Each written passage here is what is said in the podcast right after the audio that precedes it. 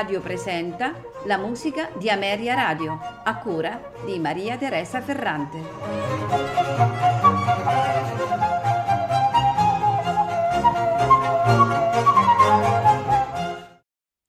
Buonasera e benvenuti alla musica di Ameria Radio.